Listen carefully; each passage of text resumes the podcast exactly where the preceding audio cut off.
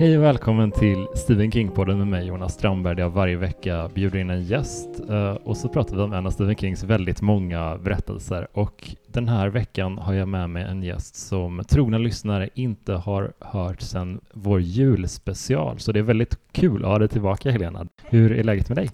Eh, jo men det är bra. Mm. Jag är inne i en så sjukt intensiv skrivfas just nu. Mm. Jag tror jag snittar 3-4 tusen ord om dagen. Herregud. Och eh, trogna King-fans vet ju att han kör ju på 2000 ord om dagen. Mm. Mm. Jag tror att han nämnde det för första gången i On Writing. Mm. Och det har varit lite, men, li, lite någonting som jag har strävat efter själv. Mm. Att skriva 2000 ord om dagen. Mm. Det beror ju helt på hur, hur man lägger upp texten och hur styckena ser ut och så. Men det kan vara allt mellan 5 till 10 sidor ungefär. Mm. Så det är mycket. Och eh, jag kan säga som så att efter den här veckan så förstår jag varför han sätter punkt efter 2000 ord, för det blir fan inte så himla bra efter det. Men du håller på att arbeta på din nya roman? Ja, precis. Himla spännande. Mm, det är superspännande. Det är en eh, historisk roman Mm. med verklighetsförankring Mm. som eh, handlar om eh, Lillian Davis, senare Craig, Mm. som träffade prins Bertil i London under eh, brinnande krig på 40-talet. Gud vad, vad kul med, Ja. med romance med en sån, Mm. sån där speciell Ja, men flavor. precis. Jo, eh, alltså jag kan ju verkligen uppskatta romance och feelgood och sådär, men jag vill ofta ha någonting annat också. Mm. Och eh, för att bli lite inspirerad så har jag bland annat läst en författare som jag älskar och också översatt några romaner av faktiskt, eh, Kate Quinn. Mm, jag har inte läst henne. Hon är superbra. Mm. Hennes eh, näst senaste roman heter The Rose Code och utspelar sig eh, just i London och också i Bletchley Park Mm. under 40-talet. Du vet de här kvinnliga kodknäckarna Mm. under kriget. Mm, nej, vad Eh, spännande. Superspännande. Så den har jag läst Mm. och sugit åt mig. Jag har gjort jättemycket annan research också såklart. Eh, läst mycket facklitteratur och intervjuer. Och Brukar du göra så mycket research Nej. generellt? jag brukar faktiskt, jag, alltså, det, det här är ju så pinsamt att säga, men jag är ingen research-tjej. Jag tror att jag har en så himla, det låter så pretentiöst, men jag har en väldigt intensiv koppling till min text från början, så jag vill liksom bara börja skriva. Mm. Och jag vet att det finns folk som älskar att sitta på KB och göra research i hundra år, men jag Mm. blir så otålig. Jag vill bara Men det komma jag kan igång. föreställa mig att det blir en lite distorted Mm. berättelse också då, om man Mm. hela tiden avbryter för att faktakolla saker. Mm. Men Ja. sen så har du ju väl också, alltså jag tänker på, på både Skarp och Orkidépojken eh, som är de, ehm, alltså de är ju kanske, de känns ju väldigt personliga som att de utgår Mm. väldigt mycket från dina Mm. erfarenheter då finns det inte Ja. ett behov av att researcha Nej. kanske så mycket. Nej, det räcker med att fråga sig själv. Konsultera ja. sin dagbok ja, eventuellt. ja, men exakt. Så det är lite nytt nu faktiskt. Mm. Eh, Men jag har ju läst otroligt mycket intervjuer med i synnerhet Lilian, för det är hon som berättar Mm. den här boken. Och det Mm. var någonting som jag bestämde ganska tidigt, att den här ska vara skriven i första person. Mm. Jag har ju pratat om det här i podden också, att jag tycker otroligt mycket om Kings berättelser som är skrivna i första person. Ja. Och som av en slump så ska vi prata om en alldeles strax här. Men jag tycker att det, blir en närhet Mm. och en glöd i texten. Mm. Och eh, jag tror att jag hade inte kunnat skriva den här berättelsen om Lilian om jag inte fick använda första person. Nej. För då hade det mer blivit som att jag står och tittar på henne på gamla journalfilmer och eh, gamla klipp Mm. och försöker närma mig henne men inte riktigt lyckas. Nej. Men om jag liksom bryter den illusionen till att börja med och säger att nu är jag Lilian, Ja. så finns det en närhet från början. Och alla kommer nog inte gilla det. Vissa kommer kanske ha föredragit den här andra typen av berättelse som är skriven i tredje person, ur olika perspektiv och sådär. Mm. Men för mig var det en så himla fin breakthrough när jag fick reda på att hon tyckte om att läsa böcker. Mm. Så det har jag med ganska Det mycket. kunde du connecta. Ja, precis. Då fick vi vår connection där. Så himla kul, för jag såg att man kunde för, eh, eller man Mm. kunde lägga för, som bevakning på Adlibris Ja, och sådär. Eh, vad heter boken? Den heter Darling Darling? Ja, och den utkommer den eh, 27 augusti. så himla kul. Då tycker Mm. man ska gå in och Yes. lägga en liten eh, watch på den Japp. nu. Eh, Tack. jag, jag läste din, eh, på rekommendation av dig, eh, Writers Retreat Ja. i julas. Typ, eh, Julie det. Burtz, heter hon så? Ja, Mm. och älskade den Mm. jättemycket. Den handlar om ett gäng unga författare som får åka på ett writers retreat- hos en väldigt excentrisk eh, äldre kvinnlig författare som är väldigt så här mytomspunnen och så händer det en massa otäcka saker Mm. Ja. i hennes hem. och jag älskade den och så skrev direkt till dig, bara, ah, finns det, vad, vad, vad mer av henne kan du rekommendera? Och du bara, nej men det här är hennes första Mm. Ja, roman. det var hennes debut! Och det, då blev jag så här kluven, för jag Mm. blev jätteimponerad Mm. att, det, att man kan skriva en så stark debut, men också jättefrustrerad Jag att det inte fanns mer att läsa av henne. Ja. Den var otrolig. Och, och så gick jag in, jag började följa henne på, på Insta Mm. och hon hade liksom så här ett, ett normalt antal följare för en, Mm. en, en, en svensk debutantförfattare kanske. Mm. men eh, det, jag vet, hon borde vara mycket större, Mm. eller hon kanske är jättestor och säljer jättebra sådär, men det känns som hon borde vara mycket kändare. Ja men verkligen, jag tror att den här boken har blivit väldigt populär på Goodreads. Ja. Den har, det var så jag upptäckte den, att den Okej. har blivit nominerad till eh, typ årets bästa thriller, Ja. någonting sånt. Men så himla kul att du gillade den. Jag tyckte att den var en sån otroligt bra hybrid mellan å ena sidan skräck och Mm. lite gotisk eh, skräckberättelse, lite Mm. unhinged nästan sådär. Man vet absolut inte vad som kommer hända och det är massvis med twister. Mm. Men sen så finns det ju också det här spänningselementet som är väldigt fint. Men sen en tredje grej som jag gillade så mycket med den här boken är att eh, det handlar om eh, vänskap som tar slut. Mm. För det läser man inte så ofta om. Man läser Nej. jättemycket, den här boken vi ska prata om strax, handlar ju om kärlek som tar slut. Ja, Men just vänskap, alltså det är ju, kan jag tala ur egen erfarenhet, det är ju minst lika plågsamt, om inte mer. vi har inga verktyg att Nej. handskas med vänskap tar slut. Vi har inga ritualer. eh, Det finns inte ett, alltså, man kan göra slut, man kan separeras, Mm. man kan skiljas från någon. Mm. Eh, men, men det finns ingen motsvarande, nu gör jag slut med dig som kompis. Nej. Eh, så att det blir en förvirrad, det blir en förvirrad stämning då mellan Mm. den och man, den personen man inte längre vill Ja. vara kompis med. Och det, det blir så oklart och otydligt. Vi, vi behöver ritualer. Verkligen. Men den är jättespännande Mm. och jag tyckte också om hur, hur modern och klassisk den kändes på samma gång. Typ att man kände ju influenserna från Shirley Jackson Mm. eh, såklart och, och säkert många mer samtida författare men jag tänkte mycket på henne Mm. såklart. Ja, och i den här fantastiska eh, ungerska gotiska överprästinnan som alla de här eh, unga tjejerna dyrkar så tänkte jag väldigt mycket på Anne Rice. Ja, just Hennes det. berättelser.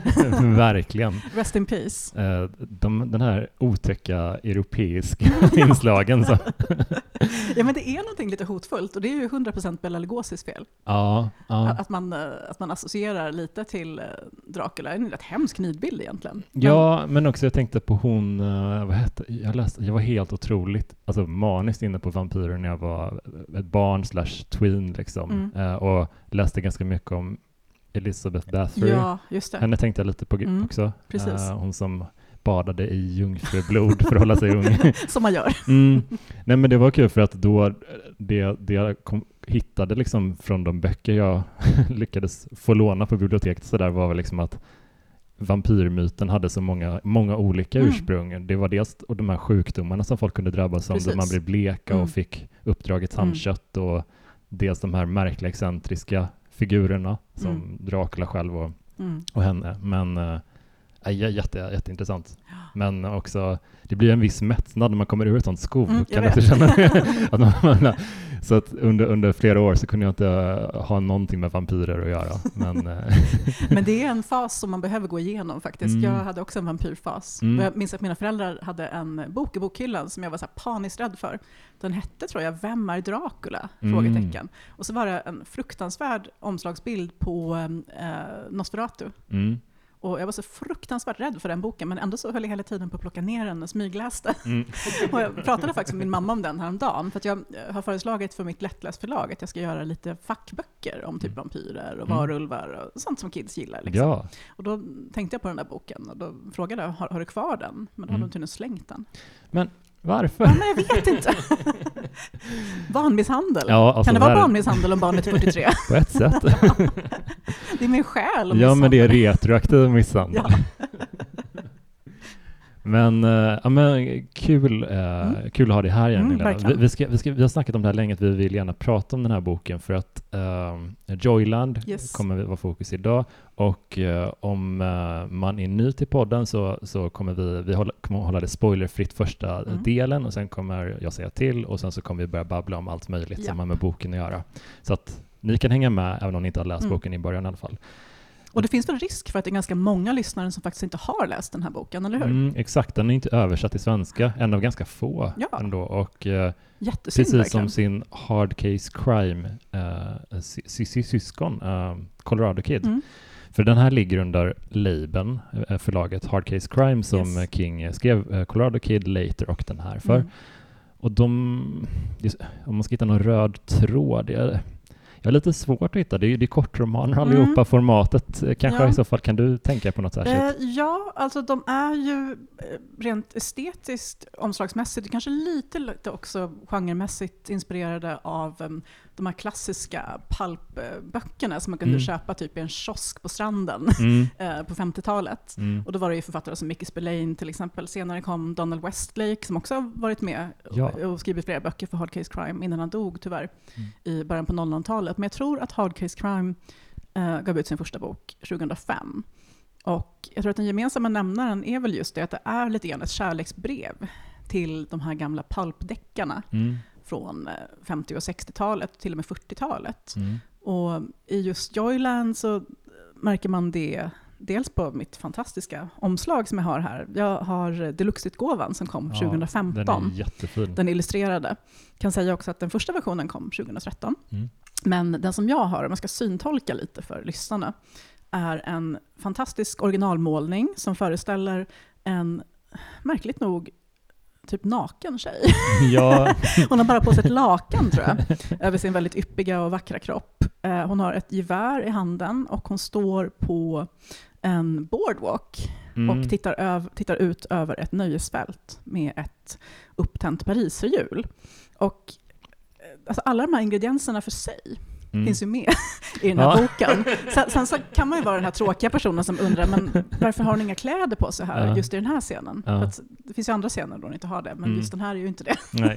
Men eh, om det är någonting som verkligen förenar eh, de här pulpdeckarna så är det just att det alltid är väldigt eh, yppiga och eh, vackra fruntimmer. Mm. Eh, både i böckerna och eh, på omslaget. Mm. Eh, tänk liksom pinup-estetik Ja. från 40 och 50-talet. Och jag tycker att det är väldigt snyggt. Så jag älskar de här böckerna. Jag har faktiskt läst några riktiga sådana böcker också. Mm. Var i eh, Nora Diversehandel i somras, strax efter att eh, Svenska Deckarakademin hade varit där för en Maria Lang-festival. Mm. Och då kunde man hitta supermycket kul där. Mm. Och då köpte jag en sån här, jag tror jag, skickade det till dig, det var en supergammal trådsliten, så liten pocketbok som verkligen fick, fick plats i fickan. Eh, som föreställde en eh, halvnaken kvinna och ett vapen. Mm. Och den boken var alltså en originaldeckare från 1953. Oh, wow. Så himla coolt på engelska. Riktigt häftigt. Eller vänta, det var inte på engelska, den var översatt. Vilket Ja. jag tyckte var ännu roligare Ja. faktiskt. Och där noterade jag väldigt mycket av de här ingredienserna som King på ett väldigt snyggt och subtilt sätt Mm. har bakat in i den här berättelsen. Mm. För att Joyland kan man ju säga är lite som Bag of Bones, så här, haunted love story. Mm. Det är en, först och främst skulle jag säga en kärlekshistoria eh, och en coming of age-historia. Ja, Men det finns också ett övernaturligt inslag. det gör det som verkligen hägrar i Mm. kulisserna kan man säga. Mm. Och jag, kan, jag tänkte vi kan bara så här, eh, innan vi går in på, på plotten, Mm. så kan jag läsa baksidan Ja. av min va- utgåva, hur, eh, hur den beskrivs där. Mm. Så kan vi liksom lite snacka om hur det... För, ja. Okej. College student Devin Jones took the summer job at Joyland, hoping to forget the girl who broke his heart. But he wound up facing something far more terrible the legacy of a vicious murder, the fate of a dying child, and dark truths about lives, life and what comes after that would change his world forever. ja, det där är lite såhär, nej, nej, nej, nej, nej. Ja, okej, återigen. Ingredienserna, absolut. eh, men tonaliteten är väl inte Nej. helt och hållet... eh, det, det, är, det är en väldigt uh, stillsam Mm, roman, roman där på, på strax under 300 sidor. Mm. Och jag tycker jättemycket om den här.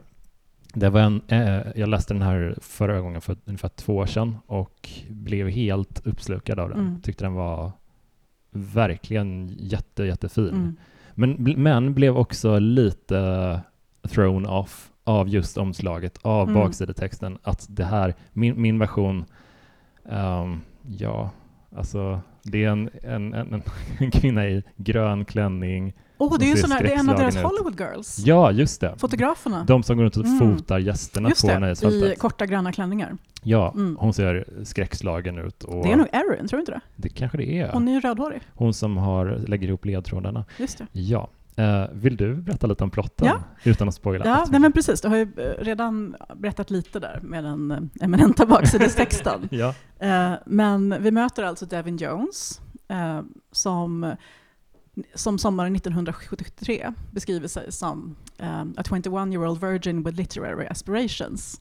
Och där har vi ju den här tonen som kanske inte alls märks i omslaget och baksidestexten. För det här är ju med rätta tycker jag en berättelse som hamnar lite grann i samma fåra som eh, ja, men till exempel The Green Mile och Stand By Me. Mm. Och precis som de berättelserna så har vi här en äldre man som blickar tillbaka på sitt liv och på en sommar som förändrade honom Mm. i grunden. Mm. Och eh, Devin går på college, jag tror kanske han har något år kvar innan han, eh, innan han ska sluta. Han har en flickvän som heter Wendy, Mm. man är väldigt kär i. Eh, tyvärr verkar väl inte helt eh, besvarat där. Nej. kan komma in lite på Wendy sen, men hon är inte min favoritkaraktär i den här boken kan man väl säga redan nu. Och eh, det börjar bli sommar och eh, Devin får av en slump se en annons från, ett nöjesla- från ett nöjesfält som heter Joyland, Mm. som ligger nere i North Carolina på det som brukar kallas för eh, Redneck Riviera. det, jag, jag älskar ju det här. Det finns eh, väldigt många liknande ställen på eh, kusterna längs Storbritannien. Mm. Så här, gamla vindsvepta kuststäder med så karuseller som man kanske inte skulle låta sina barn åka i. Men när man går förbi eh, på boardwalken där en kväll så är det ju en otrolig stämning. Mm. Särskilt när man har lyst upp hela nöjesfältet och så. Mm. Så det är ett sånt gammalt Carney-nöjesfält som Devin av en ren slump råkar hamna på sommaren 1973. Mm. Och eh, han får hyra rum hemma hos en trevlig kvinna som heter Mm. Miss Shoplaw, tror jag. Mm. Mm. Tillsammans med några andra som också är där över sommaren. Mm. Bland annat eh, Tom och Aaron som han blir väldigt god vän med, som också jobbar på Joyland. Och eh, man förstår på en gång att det här är en kille med ett krossat hjärta. Ja. För att bara någon vecka efter att han har fått det här sommarjobbet så slutar hans flickvän höra av sig. Mm. Och eh, sen så hamnar han i någon slags mörk depression Mm. där han inte vet om man ska leva riktigt. Jag tycker den subplotten, den ligger ju också så här och svävar lite i bakgrunden. För att helt plötsligt kan ju King skriva att eh, Devin funderade på att ta livet av sig. Mm. Och sen så hoppar han till någonting annat. Mm. Och eh, just därför att det inte nämns så mycket så tänker jag att, att han verkligen var jätteilla ute. Ja. Men eh, hans kollegor på Joyland märker ju också det och säger att eh, du har gått ner jättemycket i vikt, du ser trött ut och han varken sover eller äter. Mm. Väldigt bra porträtt tycker Jag gillar den, den scenen väldigt mycket Mm. också för att vi har, liksom- alltså det har hintats om att han, han mår, eller vi vet ju att han mår väldigt dåligt, men också den här djupa depressionen Mm. som börjar krypa på. Mm. Men det sker ju i hans huvud, eftersom vi är i, i hans huvud så Mm. är vi kanske inte medvetna exakt om hur illa det är. Nej. Så, så vi får fatta det först när andra Mm. utifrån ser Ja. det och berättar liksom, du, du, du kan inte gå omkring och i den där varma eh, maskotdräkten. ja, han hela är dagen. maskot, Howie the Hound. Ja, och i den så blir man väldigt varm, man svettas Mm. väldigt mycket och han äter, ill, äter dåligt, han tar Mm. bara sig salttabletter och de, de, de liksom ger sådana här handfasta, eh, omtänksamma tips liksom, Mm. för att han ska liksom, men gaska upp dig nu. Ja. Nu är du en av oss och vi, vi, du måste må bra. Typ. Mm, Det tycker jag jättemycket om. verkligen. Ja, men jag tycker det är så snyggt eh, skildrat och också sån otroligt träffande skildring av hur det kan vara att få sitt hjärta krossat när man Mm. är ung. Mm. Jag minns hur jag levde några veckor på så vitaminvatten. Mm. För att jag visste att eh, om jag inte dricker det så kommer jag väl dö så småningom. Men Mm. jag kunde absolut inte få i mig någonting Mm. överhuvudtaget. Och Mm. sov dåligt och satt hemma och lyssnade på den här Suede-låten He's Gone. Mm. och väntade på telefonen som aldrig ringde. Och i likhet med Devin så var det också en person som absolut inte förtjänade mig. Mm. Och så är det ju ofta när Mm. man är ung, att man faller för fel person och av fel anledningar och sådär. Och här känns det ju verkligen som om King kanske är ute i lite självbiografiskt vatten. Mm. Det tror jag också, eh, verkligen. Och just på sättet han, han skildrar sitt, eller De- Devins eh, absoluta ointresse för andra Mm. tjejer. Liksom. Ja. Det, Till och med Aaron som Mm. är hundra gånger bättre ja, än den här ja, Wendy. absolut. Men han, det finns inte på hans karta Mm. överhuvudtaget. Nej, precis. Så det är ju en ganska sorglig och bitterljuv stämning från början.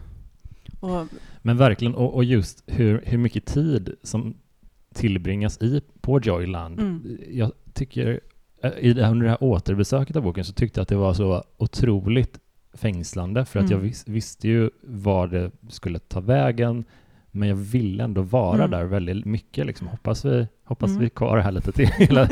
Och vi är- vi är ju där ja, väldigt, väldigt mycket, Väldigt också, mycket. lyckligtvis. Mm. Så det är väldigt skönt. Ja, men jag älskar det och jag har alltid varit så himla svag för den här Carney-estetiken. Mm. Såg du den här fantastiska HBO-serien Carnival? Nej, men den är väldigt högt eh, på listan och jag har tänkt se den jätte, jättelänge. Ja, alltså du måste du, den är helt otrolig Mm. och eh, jag tror att det är den enskilda tv-serie jag är mest förbannad över att den blev så det var kortlivad. typ två säsonger Två bara. va? säsonger bara, två helt otroliga Ja. säsonger. Och då är det ju 30-tal, så då är det ju verkligen så här freakshow. De har ju Mm. Tjocka damen och Skäggiga damen och Mm, alltså hela den grejen också. mm, Men jag tror att de också åtminstone har ett Paris-jul och mm. lite sånt och de är kringresande. Och jag minns också när jag var liten att det fanns någon bilderbok som handlade om typ Cirkus Scott. Mm. Nu finns det ju massa anledningar att inte gå på cirkus som har med djurskötsel och sånt att göra och djurhantering. Men jag minns att jag blev så fascinerad Mm. av den här boken och de här barnen som jag tror kanske var ryska Mm. Som åkte runt och eh, typ fick läsa läxor i, eh, i husvagnen Mm. med sina föräldrar. Och sen så gick de ut och typ red på en elefant. Oj. Och det var så otroligt långt Drömliv. ifrån, ja, det var så otroligt långt ifrån mitt ordnade lilla medelklassliv i en förort till Stockholm. Så jag tror att jag alltid har sett, alltså lite klyschigt sådär, men nu får man väl vara, alltså hela den här grejen med så här, run off and join the circus, Mm. det är någonting helt annat Mm. Än det här vardagslivet som vi måste tröska oss igenom. Mm. Och ofta så ser man ju sådana här kringresande cirkusar som kan dyka upp i småstäder när man minst eh, Ja. anar det. Det är ju väldigt speciella människor som jobbar där, Ja. som kanske inte hade passat så bra på andra ställen. Nej men det är också den kontrasten mellan att vi som besökare på de här, vi, vi kommer dit och det, det, parken är en anomali för Mm. oss som går på de här Mm. ställena. Eh, Men det är, deras, det är deras hela liv. Mm, de som jobbar där och Mm. bor där. Och Mm. Det blir en Ja, men det blir en kontrast som är rätt Mm. intressant. Att det här är, det här är deras allt. Ja, exakt. Och det, det säger ju också en av karaktärerna i Joyland till Devin under introduktionen att um, Mm. we sell fun. Det är Mm. det vi gör här på Joyland. Mm. Så att eh, varenda dag för besökarna måste vara deras allra, allra bästa. Mm. Så man kan inte ha en dålig dag när man jobbar där. Nej. Nej men verkligen, och jag tycker det, den här, eh, en, en stor anledning till att jag tycker så mycket om den här boken är att den, den, den um, kom ut 2013 Mm. och eh, i samband med, med väldigt många andra King-böcker som jag tycker mycket om också, men, men hade den här kommit kanske på 80-talet så Mm. tror jag att den hade lagt mycket mer fokus på det här mordmysteriet det. som du nämnde tidigare. Mm. Ehm, som då ske, eh, verkar ha skett liksom i eh, deras haunted house. Eh, och lös, löses aldrig. Men det, det är hela tiden i bakgrunden. Mm. Det nämns tidigt men sen så, ah, ja, det var en olycka, vi vet inte, vi Mm. kan inte göra någonting åt Nej. det. Och så pågår bara deras Mm. liv och han, Devins känslor liksom får marineras Mm. och vi får vara, vara i det där kompisgänget Mm. och det händer små olyckor på, på Mm. parken men det, Mm. men det ordnar sig. Ja, och Devin hoppar ju alltid in och blir någon slags hjälte där. Mm. Vi kanske ska nämna det också, att ehm, första dagen när han gör sin eh, introduktionsdag på Joyland så träffar han en kvinna som kallar sig för Madame Fortuna, Mm. som eh, när hon jobbar har en eh, väldigt eh, tjock östeuropeisk dialekt. Men Mm. egentligen så är hon så här, småbarnsmorsa från eh, typ Brooklyn. Mm. Mm. som, som jobbar där under säsongen. Och eh, redan från början så förstår Devin att hon har liksom the shining på något sätt. Mm. För att eh, det här är första gången han är på Joyland under våren när han söker jobbet. Och då är han fortfarande hopplöst förälskad i Wendy. De har inte haft sex än, men han tror att det kommer hända när som helst. Och han vill att hon ska komma och hälsa på under sommaren och Mm. han vill förlovas med henne. Allt Mm. det där liksom. Och så frågar han Madame Fortuna, finns det en eh, tjej med mörkt hår i min framtid? Mm. Och då säger hon bara, nej, hon tillhör ditt förflutna. Mm. Och eh, när hon säger det så tror jag att det börjar gå upp för Devin att eh, det här som han har anat Mm. faktiskt stämmer. Mm. Och det är också så himla fint eh, uttryckt lite senare hur det kan vara när man börjar förstå att någonting är fel i ett förhållande. Mm. Då säger Devin så här, eh, you start to worry, then you get it, then you know. Mm. Och precis så där är det ju. Och jag tror att Devin redan från början fattar att eh, det finns personer runt omkring honom här på Joyland som faktiskt har övernaturliga förmågor. Mm. Sen säger ju Lane, tror jag är, en kille som har jobbat som så här ride jock och kört olika attraktioner länge, att nej men, det är 90% skit, Mm. det som Madame Fortuna säger. Men ibland så säger hon någonting som stämmer. Och hon säger också väl till honom att hålla sig borta från spökhuset. Mm. Hon går ju inte ens i närheten av det. Nej. Och det är ju lite talande, för att Mm. om en person som faktiskt är synsk eh, varnar en för någonting, då kan man ju förstå att det är någonting där. Ja. Så om Saida hade sagt till mig att ja, men Helena, gå inte ut idag, det är ingen bra dag för det. Man hade inte på ren trots kanske. Nej, får man istapp i huvudet och bara tvärdör. Nej men verkligen. Mm. Och, och det, just hur... Jag gillar, gillar tempot väldigt Mm. mycket i den. Att det, det känns inte... Det låter som att det är en, en lite långsam bok tror jag kanske när, Mm. när, när jag beskriver den lite grann. Men, men det, det är det verkligen inte. Nej. Utan det, det är ett, en, ett, en bubblande tillvaro Mm. i parken. Och, och det är också fint hur de... Jag tror att det är Devin i eh, vuxen ålder, när, när han har det perspektivet, som pratar om att den här sortens parker skulle inte finnas kvar så Nej. länge, utan Disneyland och så vidare Mm. skulle ta över allting. Och det är också en sorg i Mm. det. Ja men verkligen. Det här är ju eh, på många sätt en sorgesång över en tillvaro som inte finns längre. Ja. Och eh, på tal om det så upptäckte jag, eller jag kom på rättare sagt, något väldigt intressant som jag tänkte på när jag läste Joyland första gången, Mm. sommaren 2013. Mm. Och med intressant så menar jag att du och jag, kanske tre lyssnare, kommer tycka att det här är intressant. Men, men vi kör ändå. Mm. Eh, Joyland utkom som sagt på Hard, Hard Case Crime i Mm. juni Mm. 2013. Och i juni 2013 utkom också den tyvärr sista boken av en brittisk författare som heter Graham Joyce. Mm. Som var lite grann så en authors author, lite som Elizabeth Hand är. Mm. Så här, alla stora fantastikförfattare älskade honom, men han fick aldrig riktigt sin publik. Han vann jättemånga så här, Hugo Awards och Nebula Awards och Mm. Bram Stoker Awards, men blev aldrig riktigt så mainstream-namn. Mm. Men strax innan han dog så utkom en bok som hette The Year of the Ladybird. Mm. Och det här är så jäkla intressant. Den utspelar sig alltså i en kuststad Mm. i Storbritannien. Inte 1973, men 1976. Mm. Eh, sommaren då man hade en fruktansvärd eh, värmebölja i Storbritannien. Jag tror att man hade temperaturer på nästan uppemot 40 grader på vissa ställen. Och det blev liksom torka, katastrof för bönder, allt sånt där. Det var också en väldigt politiskt intressant tid, för då hade, tror jag, Thatcher precis kommit till makten och em, det som sen blev den brittiska extremhögern, National Front, Mm. hade börjat ragga eh, väljare från både Labour och Mm. eh, Tories. Och det var liksom någonting som bubblade. Det var liksom sista sommaren innan punken kom, det var Mm. innan anarchin i UK.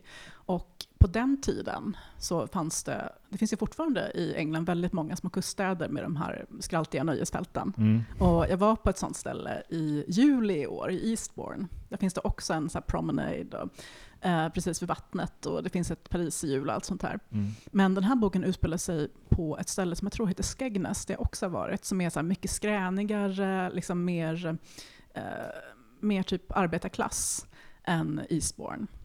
Och eh, på 70-talet så var det så i Storbritannien i alla fall att eh, väldigt många under, industrisemestern tog med sin familj Mm.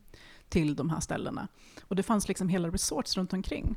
Så att då åkte man runt på de här nöjesfälten och eh, man bodde i någon liten stuga och det var underhållning på kvällarna.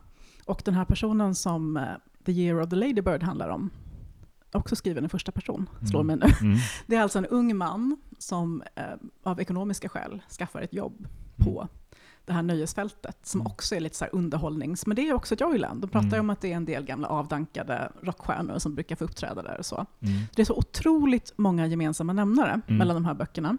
Vi har miljön, vi har huvudpersonen och här är också en spökhistoria. Mm.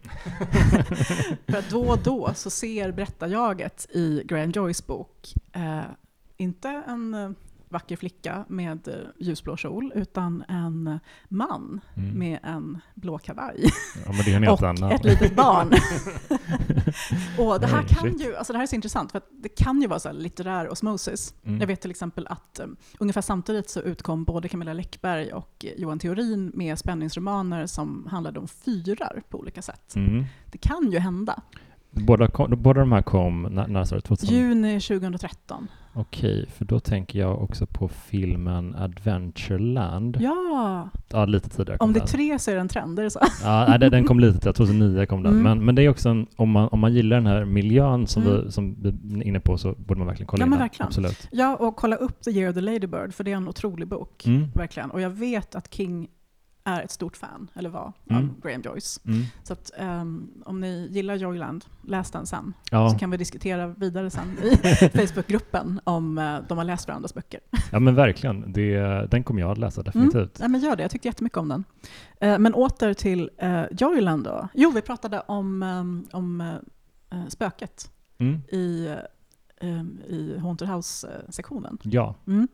För det som händer sen under sommaren är ju att i synnerhet David, men också lite grann hans två kompisar Tom och Aaron, blir eh, lite nyfikna Mm. på den här berättelsen. Mm. Och så bestämmer de sig för, eh, under en ledig dag, att de ska besöka spökhuset. Mm.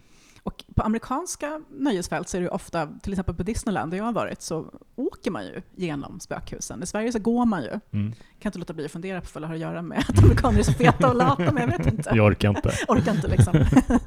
Men så är det här i alla fall, att man sitter lite som på tåget Ja, i en vagn. just det. Det fanns ett äh, sagoslottet på Liseberg var också så här, en, Mm. eh, en sånt fast med bara sagofigurer. Liksom Mm. Väldigt milt. Ja, ja, precis. Men det är mysigt. Jag älskar ja. sådana. Mm. Och en annan grej som är väldigt mysig, eh, innan vi kommer in på spökhistorien och kanske lite spoiler-territorium, Mm. är det här som vi brukar prata om, att man blir alltid så himla sugen på typ äta mackor när Ja, man eh, läser Kings böcker. För här ser du flera gånger under sommaren som eh, Devon och hans kompisar eh, så här, tänder en stor brasa på stranden. Mm. Och så var det någon gång som de sitter och grillar hamburgare och äter barbecue chips och dricker öl. Och så har de coleslaw. det låter så jävla det trevligt. låter så otroligt gott. Tänkte bara ja, men det måste jag också göra. Men den här kommer, alltså både du och jag har varit inne på att vi gillar det här myset i Mm. King innan, eh, ibland innan liksom helvetet bryter lös. Mm. Och den här tycker jag, här tycker jag han kommer närmare det än någonsin Mm, tidigare. verkligen.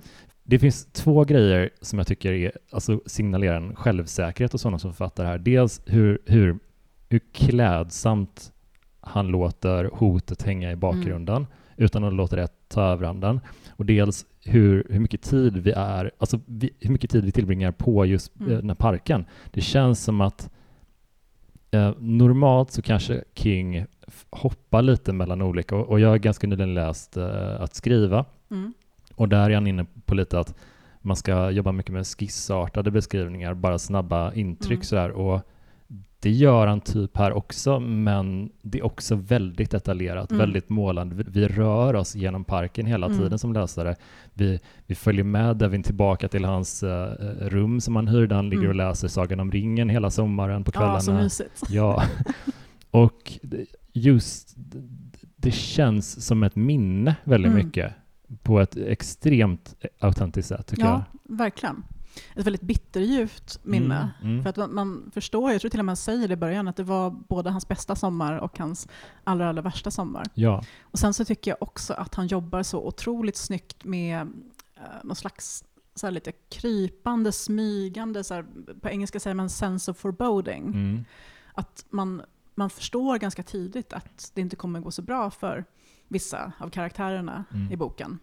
Personer som man tycker väldigt mycket om. Mm. Eh, jag vet inte, kan vi närma oss spoilersektionen nu, eller är det för tidigt? Vi, vi kan göra det, men eh, först en grej. Och Mm. jag tänkte, det, det var den, ehm, det citatet du skickade till mig. Eh, har du det typ Ja, nedskrivet jag där? har det. För jag fastnade Mm. jättemycket för det också. Det var fantastiskt. Um, when it comes to the past, everyone writes fiction. Mm. Och så är det ju verkligen. Ja. ja. Och det tycker jag man märker också lite grann i Devins första persons skildring här. Mm. Att det är inte alltid han är helt hundra på vad som har hänt. Nej. Och då säger han det också, att jag, jag minns inte exakt hur jag tog mig från eh, plats A till B här. Mm. Men jag minns hur det kändes.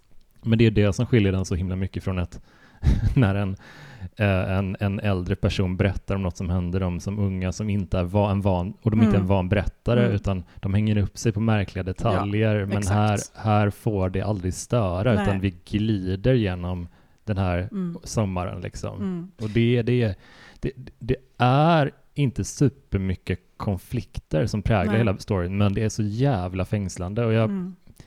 lite svårt att sätta ord på exakt vad det är jag tycker så mycket om, men, men det, det är väl någonstans där i, i miljön, Mm. i, i kamratskapen mellan, mellan karaktärerna Mm. och, och det här vaga hotet Mm. som är precis lag. Det, Mm. det, den är så Ja. jävla fin. Ja, och jag skulle säga att det är väldigt mycket också själva litterära tonen Mm. i den här berättelsen. Mm. Som man känner igen jättemycket från Stand By Me. Mm. Och la du märke till den här lilla, jag tror att det är en blinkning, Oh. till Stand By Me. Det är en av dina favoritscener Mm. som du har nämnt i, ja, är det 18 000 poddavsnitt om Stand By Me nu?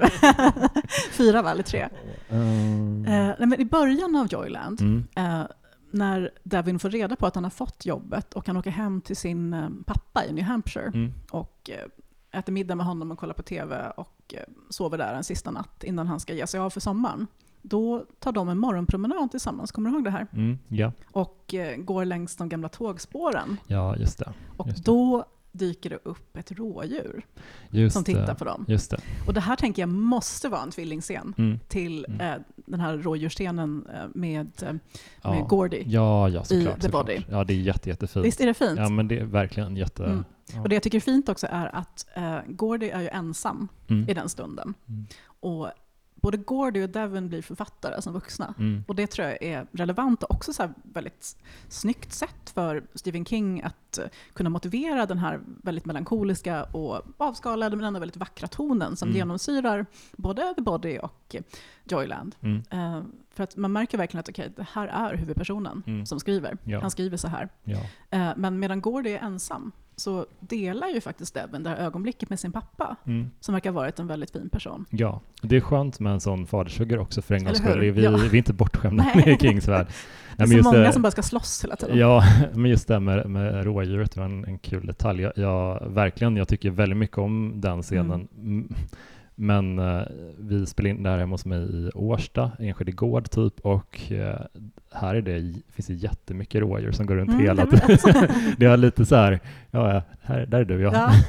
Nej, det är samma hos mig. Jag har både rådjur och Mm. kronhjort. Ja, och... de bara vandrar omkring. Ja. Men spoiler-territorium för eh, Joyland då, så att Mm. har du inte läst den här boken så gå gärna tillbaka och gör det för att det, det är en otrolig upplevelse och skulle säga en, jag skulle säga att det topp fem King för mig Ja. faktiskt. Jag tycker den är fantastisk den här boken. Mm, kontinuerligt topp fem för mig också. Och eh, måste bara inflika att jag blev djupt besviken när Henrik, Henrik de la Cour Mm. i Rage-avsnittet Ja. sa att han inte tycker om den här boken. Ja, jag blev skakad. Ja, fick ompröva. Lite så här, hmm, gillade verkligen Yvonne så mycket? Street music var det verkligen. Ja, precis. Var det verkligen så himla bra? Nej, det var nog inte det. Ja, nej, men det kom faktiskt som en skräll. För Mm. Jag har ju full förståelse för att man har olika favoriter Mm. när det gäller King. Eh, du och jag, och även Sebastian, har ju eh, varit väldigt öppna med att det finns vissa böcker som vi inte alls Mm. fattar poängen med. Mm. Eh, och så måste det få vara. Men just Joyland känner jag att, men hur kan man inte tycka om den? Ja, jag fattar Den är så det. vacker. Jag beskrev den ehm, på Insta igår som en mörk gnistrande juvel. Mm. Och det är det här liksom lågmälda och mörka och vackra och sorgliga som bara slår emot den som en så mörk havsvåg. Mm. Mm. Mörk varm havsvåg, inte, inte kall, utan verkligen så här, det finns en värme Ja, och en medmänsklighet som jag tycker är så otroligt fin. Och man tycker så mycket om Devin, man ömmar för den här unga osäkra killen och vill bara ge honom en kram och säga att det kommer ordna sig. Ja, och, och för mig, jag tror att den har etsat sig fram lite, fast lite extra mycket också. Jag får verkligen sådana, nu är nu han lite äldre än jag var då, Mm. men jag kastas tillbaka till gymnasietiden Ja. och hur, hur jag liksom inte kände någon i den skolan vi började i och liksom man kände sig så jävla utanför Mm. och osäker. Mm. Och så började jag samtidigt jobba på Nintendo eh, under den perioden och fick massa kompisar där, typ istället mest. Eh, Mm. Och det, det var också kon, lite konstigt gäng, Mm. roligt gäng. Och, och blev ihop med min första tjej Mm. under gymnasiet. Alltså allt det där och det tog slut lite Mm. därefter. Och allt det här bara, det, det, det är ett patchwork Mm. men det, alla to, sl, slagen Mm. träffar verkligen eh, på ett jättehäftigt sätt. Jag tror det, här, det är ingen exklusiv upplevelse Nej. på något sätt, men det är någonting... Vi har alla varit där. Ja, så att just därför har jag lite extra svårt att förstå hur man inte Ja. skulle fastna för den.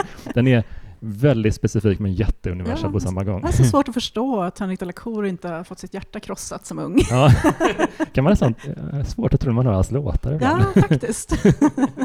ja, han, får, eh, han får förklara sig Ja, det enkelt. tycker det. ja, men, men spoiler-territorium då? Ja, Eh, jag tycker att det är så, så rörande på något vis, det här att Devin under sommarens gång blir helt besatt av att se den, den här mördade tjejen mm, inne i spökhuset. ja. Eh, för det han får reda på från början är att eh, några år tidigare så har man hittat en ung tjej som besökte spökhuset i princip halshuggen Mm. eh, inne i en av vagnarna Ja. i spökhuset. Och man vet att hon var där tillsammans med en man som hade på sig handskar, hallå hallå, Mm. och aldrig in i ett spökhus med en Mm. man som har på sig handskar. Nej. Han har även på sig så dubbla t-shirts så att han skulle kunna ta av eh, den blodiga tröjan och ja. slänga bort. Eh, och det som händer under sommaren sen är att Devin och hans eh, tjejkompis Erin blir lite besatta av det här fallet. Mm. Och eh, Tom som blir tillsammans med Erin är också ganska nyfiken till att börja med. Mm. Och eh, de bestämmer sig för att de ska ta sig dit på en ledig dag. Och redan då så har Devin flera gånger sagt så att varför, varför får jag inte se henne? Jag vill se Linda Gray som hon heter. Mm. Eh, Men han gör inte det. Nej. Och det blir som en besatthet för honom, det här att han vill se henne. På något sätt så blir det nästan sammankopplat med Wendy på något Mm. sätt. Att okej, om jag ser Linda Gray så kanske det finns hopp på något sätt. Mm. Mm. Men sen tar de sig dit och eh, det slutar med att någon av dem ser faktiskt Linda Gray. Men det är inte Devin, Nej. utan det är Tom. Ja. Lite, lite som att Scully får se eh, spökena och alla aliens i X-Files. Jätteintressant kreativt val. Mm, verkligen. Mm, och det finns ju, tror jag, eller det finns ju en annan anledning också till att han, just han får se spöket. Som aldrig riktigt sägs rakt ut. Mm. Men visst är det så att det bara är människor som befinner sig i närheten av döden som ska dö unga som ser Mm. Linda Gray? Ja, jag förstår Så det som det också. Och också, jag tycker jättemycket om hur eh, King gestaltar Devins drivkraft att Mm. vilja lösa det här. För att jag kände väl att det här att han blir dumpad, det är Mm. någonting han inte har någon kontroll, Nej. inget inflytande över. Så han försöker satsa, satsa all sin kraft och energi på Mm. någonting han kan ha någon Mm. energi, eller ha något inflytande över. Mm. Lösa det här Mm. mordet. Eh, Det är väldigt eh, ambitiöst. Ja, Men, men man kan ändå förstå var drivet kommer Mm. ifrån. ja, verkligen. Och han får väl också lite luft under vingarna efter att han har eh, räddat en liten flicka som håller på att kvävas av Mm. sin hotdog. Mm. Och det är också någonting som Madame Futurna har sagt till honom innan. Mm. Att eh, se upp för flickan med den röda kepsen. Henne ska du hålla koll på. Mm. Och eh, det är just därför som man får syn på den här flickan sen. Han ser kepsen först och sen ser han att hon ser lite konstig ut. Mm. Och då har han på sig den här fantastiska hunddräkten. Maskotdräkten, Howard Mm. the Hound. Och hon Mm. ropar Howie och så har hon en liten korvbit i halsen och den Mm. fastnar. Och eh, han kastas över henne och gör Heimlich och Mm. blir hjälte. Och det är någonstans där som han får blodad tand att okej, jag ska inte bara rädda så här, besökare på Joyland, jag Mm. ska lösa det här fallet som har eh, jäckat polisen Ja. i fem sex år. Gud, vi hade en sån Pikachu-dräkt på uh, Nintendo. Jag fick aldrig Jag ha den. men, Fick du wear the fur? nej, men jag fick lukta lite på den. ja, gud, det tänkte jag på jättemycket när jag läste den här, för det är så fruktansvärt varmt i North Carolina på Mm. somrarna. Och Devin säger ju det också, att han em, får två olika kostymer som Mm. han alternerar mellan. Mm. Och har bara på sig kalsonger under. Mm. Och det är liksom 30-35 grader. Och eh, han kan ju max ha på sig den här kostymen i en kvart. Ja. Efter det så svimmar han typ. Mm. Han måste dricka jättemycket vatten och ta salttabletter som du säger. Ja, sådär. men vi var på, uh, på Gotia Cup och hade alltid ett Nintendo, stort Nintendo-tält där, liksom massa spel och sådär. Och då minns jag det som att det var någon som hade Pikachu-dräkten. Och det här, i Gotia Cup har man inte varit på det någon. Det ligger mitt på Heden i Göteborg. Det är en stor grusplan Mm, centralt. Solen bara steker där. Mm. Det är som en öken. Ja. Så det måste ha varit tortyr verkligen. Ja, lite grann som att eh, besluta sig för att vara Ghostface när det är 32 grader varmt på Närcon i Linköping. det har jag gjort två gånger. gud. det, man känner att man lever, det gör man. Mm. Ja, nej men jag, jag, jag tyckte verkligen otroligt mycket om eh, den här, man kan inte kalla det för subplot, för det är ju egentligen själva drivkraften, motorn i berättelsen, den här spökhistorien Ja. kring eh, Linda Gray. Jag tyckte den var jättefint Mm, gestaltad, just för att det blir så personligt för Devin. just det. Och ganska tidigt i boken ändå, nu har vi ju spoilermarkerat så Mm. nu kan vi ju säga det här. Eh, ganska tidigt i boken så får vi reda på, genom eh, den vuxna eh, gamla Devin, att eh, Tom 1992, tror jag att det är, dör av cancer. Mm. Att, eh, han- gifter sig med Erin, de får ett jättebra liv tillsammans, de är jättekära. Men eh, han blir väldigt, väldigt ung. Mm. Han, han, får, han får inte några barn ens tror jag. Han Nej. hinner aldrig köpa det där fina huset han har gått och tittat på. Eh, och det vet man sen Mm. under resten av boken. Mm. Det tycker jag är så himla snyggt kreativt val Mm. av King, för att då blir det ju extra bitterljuvt Mm. när de sitter där på stranden och äter sina Ja, hamburgare. det är och man märker att Tom och Erin börjar bli tillsammans. Mm. De ska åka iväg och bo tillsammans på något, något inn någonstans. Och så Mm. vill man bara unna de här fina unga människorna ett långt liv tillsammans. Och så vet man Ja. att det kommer inte hända. Nej, och, där tro, tr- tror jag att han det var ett genidrag när han kom på att berättarperspektivet skulle vara det här Mm. i, alltså många år senare. Och återigen, The Body har ju det också, men nu var det lite för länge sedan jag läste om den novellen. Men, men jag minns det som att de, han steppar inte in förrän ganska sent Mm. med det där nutida perspektivet. Att Just titta det. tillbaka och har man någonsin sådana vänner? Bla, Ja, bla, bla. Det är då man så ofrånkomligen hör Richard Dreyfuss röst Mm, i mm. huvudet. Ja.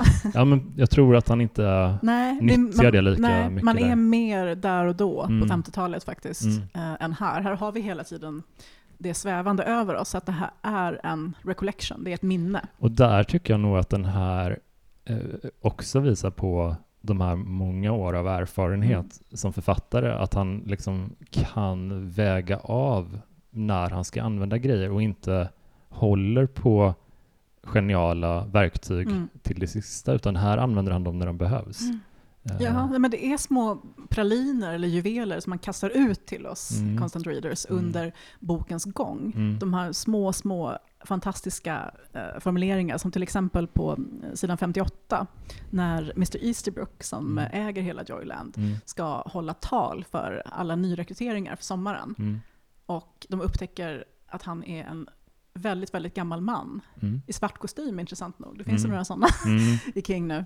Eh, och alla blir lite chockade över att en sån otroligt gammal och skröplig man Mm. kan verka så energifylld. Det är nästan som att nöjesfältet i sig håller honom vid liv. Mm.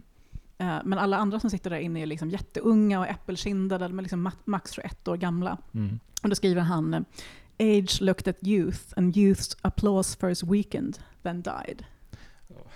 Och det är så jäkla fint, för man förstår ju att det här är inte de fysiska applåderna som hörs när Mr Easterbrook kommer upp på scenen, Mm. utan det är ju på något sätt insikten om att någonting skiftar. Att man Mm. går från ungdom till någon slags ung vuxen. Mm. Och att det är liksom en rite of passage Mm. som sker Mm. på Joyland. Och jag tycker det var så sjukt fint skrivet, så jag har liksom hela pappret här framför mig. Ja, det, Fullt den, med är, massa den är verkligen full citat. av sådana Mm. otroliga... Och samtidigt är det inte en... eh, Det är inte en svår eller pretentiös King, Nej. utan de här små blinkningarna som jag... Alltså, han, han är ju bra på ganska tydliga blinkningar, typ så här Annie Oakleys Shooting Mm. Gallery till exempel, Exakt. det här eh, där man kan skjuta prick och vinna priser. Mm. Han, Devin träffar sen en kvinna, eh, Annie, Som heter Annie. ja. Och Mm. har en son, Mike, eh, Mm. som är väldigt sjuk och sitter i Mm. rullstol och flyger med drake på stranden. Just det, och den scenen med draken Mm. är ju så otroligt fin Det, också. det, jag läste att det ska tydligen varit den som han utgick från när han Mm. skrev den här, att den där en, en pojke i rullstol på stranden Mm. med en drake, det är jättevackert verkligen. Det märker man faktiskt. Ja, han Ja. bryr sig väldigt mycket om den Mm. scenen. Man Ja. känner att de har mycket känslor Mm. investerade. Ja, men det är mycket, mycket omsorg där. Och, eh, fastän, liksom de, fastän åldern och andra detaljer inte riktigt överensstämmer så tänker jag lite grann på de där två som eh, eh, mamman och dottern i Bag of Bones Mm. som Mike träffar Mm. när han kommer, eh, när han kommer till TR. Mm. Ja, det är ja. någonting där. För det finns ju en gemensam nämnare faktiskt eh, mellan Annie och eh, eh, nu glömmer jag vad hon heter, men eh, den unga tjejen i Bag of Bones. De har ju båda en väldigt så här, demonisk och eh, rik äldre man som styr deras liv. ja, Och i Annies fall så är det hennes pappa som är någon slags så här, televangelist som åker runt nästan som i, nästan som i ehm, eh, vad heter den, väckelse. Ja, Charlie eh, Precis. Jacobs. Ja, ja. Åker runt och eh, övertalar folk om att de eh, har haft cancer och nu, är, Mm. och nu är friska tack vare hans handpåläggningar och sådär. Ja. Och han har nyligen tagit sig in i tv också. Och är, han är så pass känd så att eh, Mm. när Devin hör hans namn genom eh, kvinnan hon bor hos så tänker, tänker han bara ja men just det, det är han. Mm. Eh, men man förstår att han och Annie är absolut inte sams. Nej. Och eh, hon har fått höra av sin pappa att hennes son som har någon slags muskeldystrofi, Mm. hans eh, muskler fungerar inte riktigt som de ska, så han sitter i rullstol. Att det är på grund av hennes syndiga leverne. Ja. Så att deras relation är ju inte toppen direkt. Nej, nej men verkligen. Och, Och så är det med Matty, kommer jag på att hon Ja, heter, i just Bag of Bones. Hon har ju sin styvfar, Mm. Max DeVore, ja. som eh, styr och ställer över henne. Då är jag nyfiken, för du är alltid bra på när han King namedroppar romaner i sina Mm. egna böcker. Eh, hon, Annie sitter och läser en bok som heter The Dissertation på sjukhuset. Eh, Ja, just ja. jag, jag fick googla lite om den, jag har inte liksom läst den eller någonting. Och det enda jag kan se är beskrivningen av den, men det verkar som att den har, det handlar om, eller författaren skriver om sin, sin far i alla Mm. fall, som var någon martyred president of a tin, nå- någonting. Det, det är någon pappaskildring Mm. ändå på något sätt. Ja, Och, det kan ju inte vara en slump, tänker jag. Vad heter Nej. författaren som har skrivit den? eh, R.M. Coster. Mm. Eh, så den kanske man ska Ja, kolla in vid tillfälle. Lite Vonnegutsk stadie. Ja, coolt. Mm. Ja, nej, men just den har jag inte koll på. Men eh, King eh, gillar ju att låta sina kvinnor sitta och läsa så här halvobskyra romaner. Ja, men det, jag tänkte på eh, hur hon porträtteras genom Devins ögon, uh, Annie, för Mm. att hon är ju ensamstående mamma. Mm, Lite Eh, äldre, typ tio år äldre Ja, precis. Och King själv har växt upp till stora delar Mm. med ensam. Jag tänker att jag tror inte att det är sån mom issues inblandade, men det finns någonting med att han beundran som man, han ser ändå upp Mm. till henne och är förälskad i henne på samma gång. Det är en, det är en kluvenhet Mm. i det där. s- som jag också tror, jag tror att det bidrar till att han, känns uppriktig. Liksom. Mm. Att det är den typen av kvinnor han själv kanske attraheras av på något sätt. Ja, men det känns ju verkligen som det. Alltså, jag har sagt det i podden förut att jag vänder mig ganska starkt mot uttrycket starka kvinnor. Mm, För att mm. vad är motsatsen då? Är det Mm. något fel på svaga kvinnor? Ja. Nej.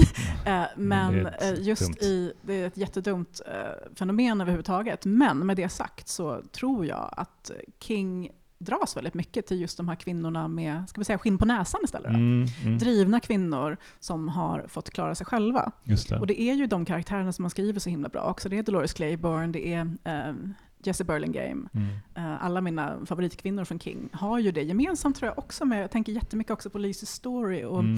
skildringen av Lisu och hennes systrar som King Mm. har sagt är väldigt självbiografisk från Tabitha Mm. och hennes systrar. Mm. Så att, ja, men det är kul att notera. Eh, Men det är kul att, att en, en ensamstående mor Mm. blir alltså verkligen object of affection Ja. i det där. Jag tycker det är otroligt Ja. eh, kul ja, eh, och känns jätteuppriktigt. Ja men det gör det. Och jag minns också faktiskt här, att när boken kom så var jag precis lika gammal Mm. Som Annie är Mm. den här sommaren. Jag minns att det var så himla uppfriskande Mm. på något sätt att få läsa om en sån relation. Mm. En kvinna som är 30 plus Mm. och mamma som eh, skildras som liksom det sexigaste som någonsin har gått i ett Mm. par skor. Mm. Därför att det, det händer ju inte jätteofta. Nej. Men eh, King gör det ganska mycket och även i Rose Matter så dyker en sån relation upp också. Ja, men han är jättebra på det också och det separ, alltså man märker, alltså som läsare hänger man verkligen med i den resan tycker jag. Att Mm. från att vara i hans huvud, Devins huvud och förstå hur jobbigt det måste varit med Wendy och vad han saknar henne, Mm. till att hon fejdas ut och blir mer och mer ointressant Mm. när, i takt med att Devin blir förälskad i Annie. Mm. Det är jättefint Ja. verkligen. Ja, men det är jättefint. Eh, Och också hur allting på något sätt går in i varandra. Mm. Han nämner flera gånger också att eh, under början av den här sommaren, när han var fullkomligt hjärtekrossad och eh, väntade på att Wendy skulle höra av sig och sådär, då började han vara Howie. Mm. Ibland så många gånger som tio gånger per dag. Mm. Och då säger han ju också att under de tillfällena, de där tio minuterna där jag stod och dansade Hokey Pokey tillsammans med barnen på Joyland, Mm. så var inte jag hjärtekrossad. Då tänkte inte jag på Wendy. Nej. Och sen efter det så glider Howie lite ihop med Joyland överlag, att arbetet där på något sätt tillsammans med kollegorna får honom att må bättre. För de ömmar ju för honom och säger men hörru du, du måste gå och äta, ta hand om dig, varför Mm. sover du inte? Du måste ta hand om dig för att kunna jobba här. Och sakta men säkert, utan att han har märkt det riktigt, så har ju hon glidit bort. Mm. Och sen så blir ju på något sätt också Annie och hennes son en del av Joyland-världen för att han möter ju dem för första gången när han är på väg Mm. till Joyland. Han bor på ett pensionat på stranden. Så himla mysigt att kunna gå Mm. barfota Ja, till sitt ja, det är sommarjobb. Otroligt Ja. Ja, men det är så mysigt, det är så fruktansvärt mysigt. Och där en morgon står de Mm. med sin lilla hund. Mm. Och det är intressant för Anne är ju väldigt tvär till att börja med. Mm. Man märker ju att eh, här är ju en kvinna som har gått på några nitar i livet Mm. och kanske inte så van vid eh, snälla män. Nej. Så att eh, hon vill ju inte ens att Devin ska prata med hennes son. Men här har vi ju ytterligare ett barn som kanske har the shining. Ja, Det märker man ju ganska snabbt. absolut. Att, eh, att det här barnet är dels väldigt, väldigt sjukt Mm. och det är också så himla sorgligt när man inser att Annie kanske också är medveten om det på något plan. Mm. Att okej, han kommer inte leva särskilt länge till. Mm. Men hon vill inte erkänna det för sig själv. Mm. Så att eh, när Mike som bara är, vad är han, 12 kanske? Ja, typ. Något sånt. När han säger det, att "Nej, men nu måste du börja tänka på att göra roliga saker för jag kommer inte leva så länge till. Blir hon jättearg Mm. på honom. Och inledningsvis är hon också arg på Devin för att eh, Mike talar så himla ärligt till honom. Och säger det att Nej, men nu, jag kommer nog inte leva nästa sommar så Mm. allt det jag vill göra måste vi göra nu. Ja. Och eh, det här kulminerar ju sen med att eh, Devin bjuder in dem Mm. till Joyland. Mm. Och det är också så himla fint Mm. när Mike får så världens bästa dag där. Mm. Och alla de här, vi ska ju snart komma in på att alla där är inte så snälla. Nej. Men just i den här scenen är alla som jobbar på Joyland, de här riktiga Carney-typerna som jobbar där året om. Mm. Som går runt med någon snä- snusnäsduk i fickan och typ inte duschar så mycket Mm. och eh, pratar på ett särskilt sätt som man knappt förstår och sådär. De har verkligen gått all in för den här sjuka lilla pojken. Ja, man köper det också verkligen. Att det, dels att det är en så bra cast, Mm. att de känner, alltså det är klart att vi ska, han ska ha en härlig dag här, Mm. Men också det förstärks sätt också i mitt huvud av att Devin har blivit så populär Mm. i och med att han har höjt anseendet Ja. för, parken genom, alltså sina, han har räddat två liv. Ja, Eh, först den lilla flickan Mm. och sen um, Eddie som jobbar på som Joyland som får en hjärtattack. Mm. Så att alla gör typ, okej, vi gör, som, om, Mm. du, om du behöver hjälp med något så ska Mm. vi hjälpa dig typ. Eh, så det, det, det klickar ihop väldigt naturligt Mm. allting. Känslomässigt och, och, och logiskt och allting. Och, och, och just som du säger att, att, de, att han introducerar Mikes shining-förmåga, Mm. den tar ju heller inte överhanden. Den Nej, ligger också lite där vid sidan, Mm. men spelar sen rätt stor roll mot slutet. Men jag gillar verkligen det. Mm. det, det, det liksom, jag tycker väldigt mycket om uh, Dr. Sleep också, Mm. men där är ju det det viktigaste i hela ja, boken. det är ju plotten. Ja, Mm. ja, men här är det bara, här är en, en jättebra idé som han behärskar, som han lägger lite här i, Mm. i kulisserna. Jättesnyggt. Jag tycker han gör det så himla, himla suggestivt också. För att eh, första gången man förstår att eh, Mike har övernaturliga förmågor är ju när han helt plötsligt vänder sig om till Devin och säger “It's not white”. Mm. Det är inte vitt. Mm. Och det var så pass länge sedan nu som jag läste den här boken för första gången så att jag hade faktiskt glömt bort vem det var som var mördaren Mm. och hur hela upplösningen kring spökhuset skulle komma att gå till. Mm. Eh, så att jag fick faktiskt lite gåshud när jag läste Ja. det här It's Not White. Mm. Och sen så gick jag och la mig, det här var väl typ i förrgår, jag har sträckläst den här boken. Mm. Eh, och så vaknade jag mitt i natten och hörde hans röst i huvudet säga It's Not White. och jag blev så jävla rädd. Mm. Och det här är väl kanske inte en, en skräckberättelse i första hand, Mm. men jag tycker ändå att den har någonting väldigt kusligt just på grund av det här lågmälda och de här små omkvädena som, Mm. eh, som pytsas ut lite här och där, som It's Not White Mm. till exempel. Eller kännedomen om att Tom inte kommer kunna bli medelålders. Ja. Och vad tycker du om själva upplösningen sen? Jag minns den som, när jag läs- läste första gången, att, att den kom väldigt hastigt. Mm. För hela, allting tickar bara på Mm. fram till att upplösningen är de sista 20 sidorna tror jag. Mm. Och det det är en väldigt dramatisk face-off med eh, Lane som eh, då är mördaren och Mm. eh, han försöker Alltså hela, hela den här actionscenen är liksom i Paris-hjulet Mm. på något sätt och jag hörde att det var någon Hitchcock-referens där va? Exakt, precis. Det finns en gammal Hitchcock-film, Mm. eh, minns inte exakt vilken nu, som har en fantastisk slutscen som utspelar sig i ett pariserhjul Mm. som eh, börjar liksom snurra helt ur Men- kontroll. Nej, men jag tyckte det var otroligt Mm. kul nu andra gången också för att då förstod jag mer, tror jag, kärnan av storyn på Ja. något sätt. Att det- är inte den stora face-offen som är det centrala och viktiga, utan det är alltså allt annat. Mm. Precis. Men jag tyckte det funkar jättebra. Att det, det, det är, den är kort, den är kanske på fem sidor eller någonting, den här scenen. Det, det är inte som, han kan ju bärska rafflande actionscener också och otäcka skräcksekvenser, men det här var återigen klädsamt och återhållsamt, men också man fick eh, upp pulsen lite, Mm. lite tycker jag. Och det är så kul när Annie kommer och räddar dagen. För hon är en så här eh, gammal NRA-tjej Ja. tydligen. Precis. Hon hade till och med en, en NRA-t-shirt Mm. eh, när hon var tonåring, eh, innan hon blev hippie och Mm. sa upp kontakten med sin eh, televangelistpappa. Just det. Ja. Ja, men hon fimpar Lane Mm, eh, och rädd, räddar. Skjuter honom rakt i ögat så att Ja. det sticker ut på ett väldigt obehagligt sätt. Ja. Ja. Nej, men jag gillar det jättemycket Mm. och eh, det, det som, som jag förstår det så hela hemsökelsen eh, upphör när mysteriet lö- Mm. blir löst. Ja. Och det var det som var liksom, Ja. det är det som höll kvar henne på parken, Ja, Linda men Gray. precis. Ja, och även Devin. För att, eh, det har vi nog glömt att säga att från början var det meningen att det här skulle vara ett sommarjobb för honom. Mm. Och sen skulle han eh, tillbaka till New Hampshire och plugga vidare på college. Mm. Men någonting får honom att stanna. Eh, och i och med att han har blivit populär på Joyland så får han lätt eh, eh, liksom, out of season-jobb där. Mm. Så att han stannar kvar, han hjälper till att stänga ner och alla sådana saker. Det är typ min bästa Ah, del. sa- Samma här.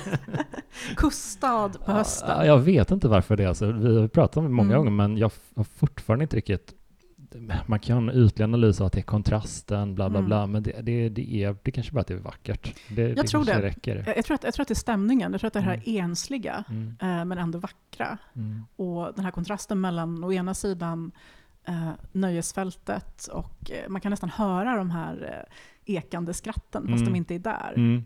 Eh, och å andra sidan ensamheten. Jag tror att det är det, att det är så jäkla snyggt helt enkelt. Ja, men också melankolin här Mm. tycker jag känns mycket mognare än i The Body, som Mm. är en fantastisk novell också. Men, men, men om man måste ställa dem mot varandra så tycker jag nog att den här faktiskt är den bästa av de två. Jag tycker den är det finns en, otrolig mognad i berättandet och en, en trygghet och liksom en, en säker... Han använder allt han kan typ här, men med olika...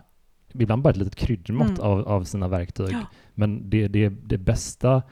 Jag tror den bästa kvinnoporträtten, eh, spänningsmomentet, Mm. eh, coming of age-skildringen, författarskildringen, Allt man älskar. Nej, Ja, ensemblen, Mm. jätteskickligt jonglerad. Vänskap. Ja, Mm. verkligen.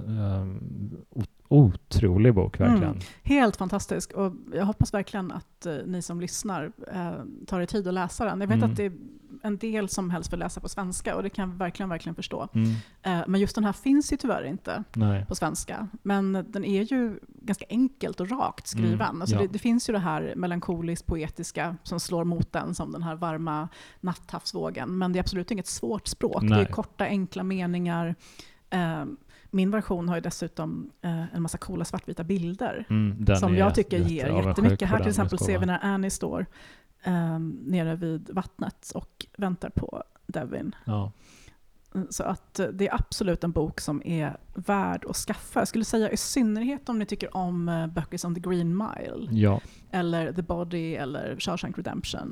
verkligen. Och slutscenen, eh, alltså, den är så jävla fin och sorglig på alla Mm. sätt. Liksom. Det, Ja, det är så fint. Ja. Jag blir helt gråtig här. ja.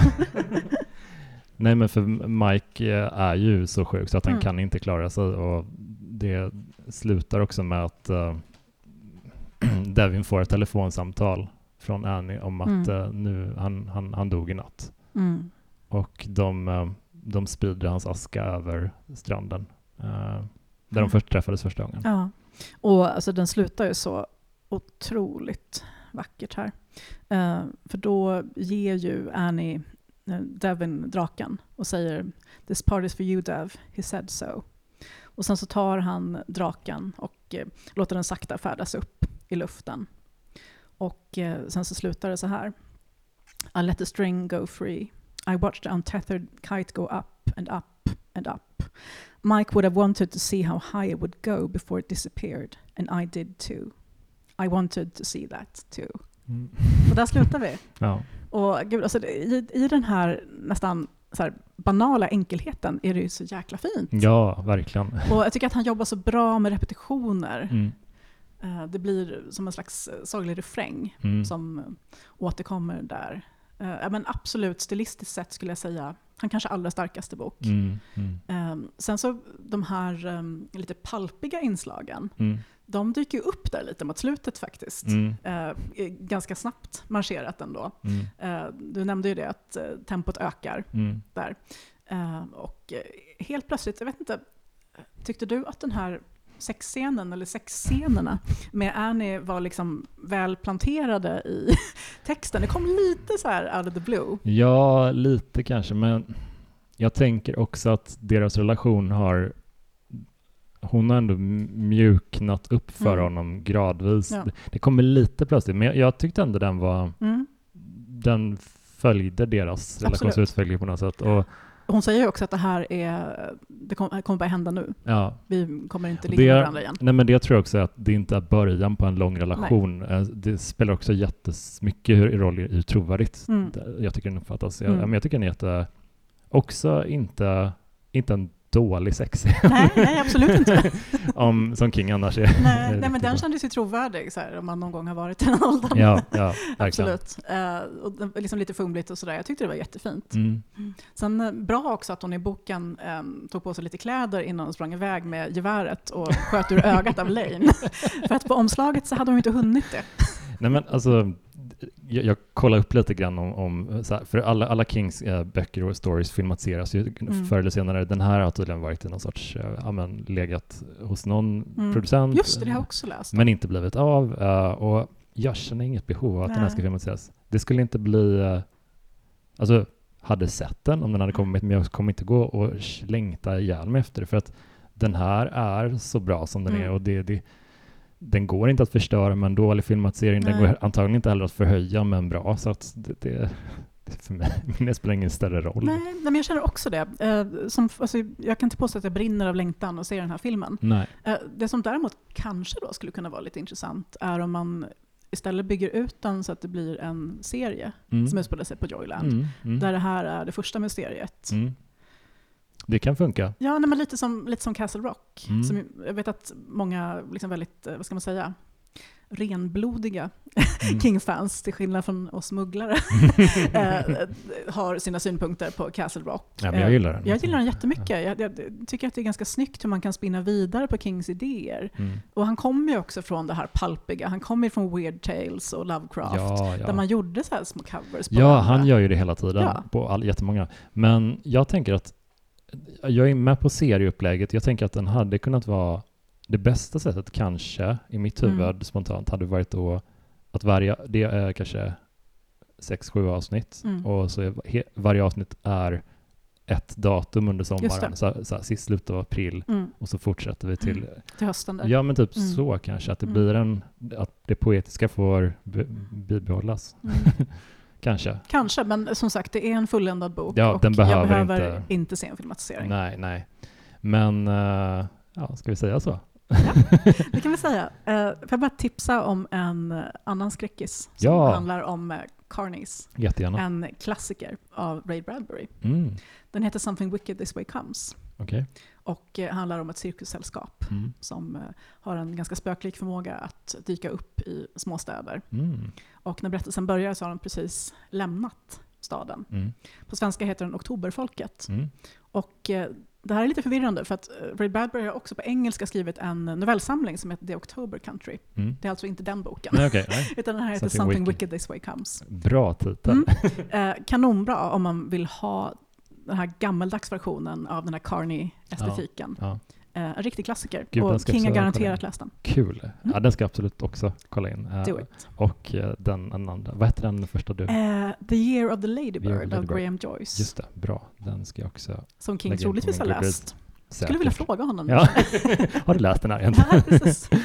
Men, ja, men hoppa gärna in i kommentarsfältet på Facebookgruppen och prata om den här boken för att det pratas väldigt, väldigt, alldeles för lite om Alldeles den. för lite. Eh, och det är en av, en av Kings absolut bästa tycker jag. Och det, ja, ger den all uppmärksamhet och kärlek den, den, den förtjänar helt enkelt. Så, Fullkomlig juvel.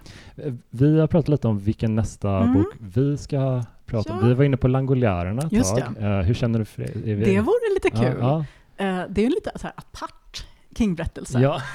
På sätt och vis lite random att prata om Langoljärerna, men jag har ju otroligt mycket kärlek för eh, den eh, samlingen, ja. Four Past Midnight. Det är nog en av de första King-filmatiseringarna jag såg, Mm. tror jag.